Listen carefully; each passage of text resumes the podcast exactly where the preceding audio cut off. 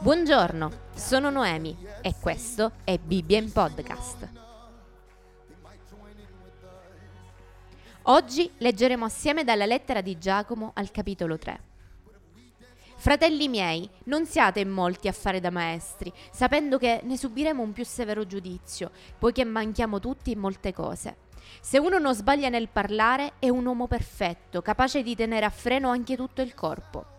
Se mettiamo il freno in bocca ai cavalli perché ci ubbidiscono, noi possiamo guidare anche tutto il loro corpo. Ecco, anche le navi, benché siano così grandi e siano spinte da venti impetuosi, sono guidate da un piccolo timone, dovunque vuole il timoniere.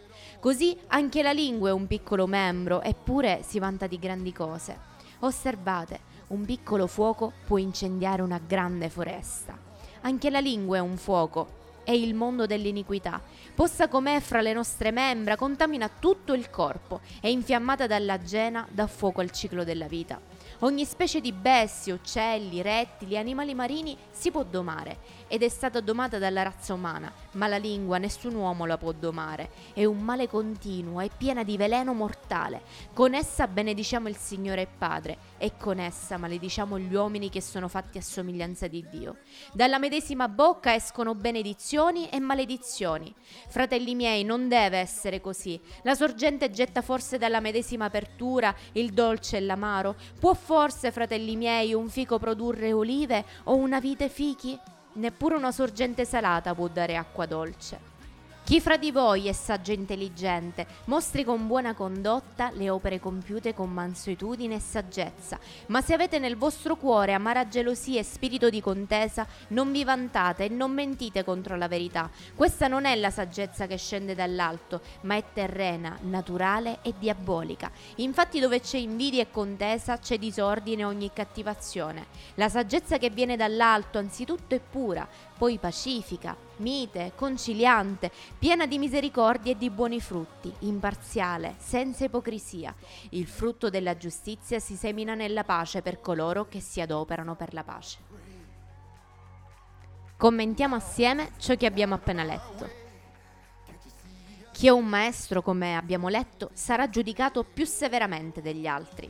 Infatti essere un maestro è un privilegio, ma è anche una gran responsabilità. Chi insegna deve stare sempre bene in guardia per insegnare la parola di Dio in modo fedele.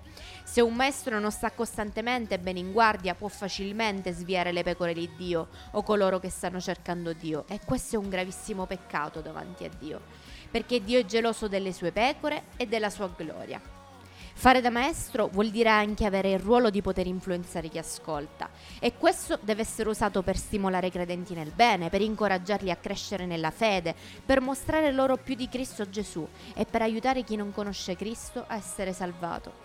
Ma allo stesso tempo poter influenzare chi ascolta può essere anche un male se il maestro non è fedele. Chi influenza negativamente gli altri è gravemente colpevole davanti a Dio Certamente Dio chiama varie persone a essere maestri ed è buono e giusto che questi si impegnino a insegnare fedelmente per l'edificazione del corpo di Cristo. Ma se uno non è veramente chiamato da Dio, ma solo desidera essere un maestro per avere un ruolo importante, o per un'altra motivazione carnale, costui non deve insegnare. Infatti, avendo quel cuore che non è per nulla timorato di Dio, potrebbe facilmente non essere fedele in quello che insegna, potrebbe sviare le pecore di Dio o chi cerca Dio, e così attirerebbe su di sé un terribile giudizio. E questo per aver fatto inciampare gli altri. Io sono Noemi e questo è stato Bibbia in Podcast. Alla prossima!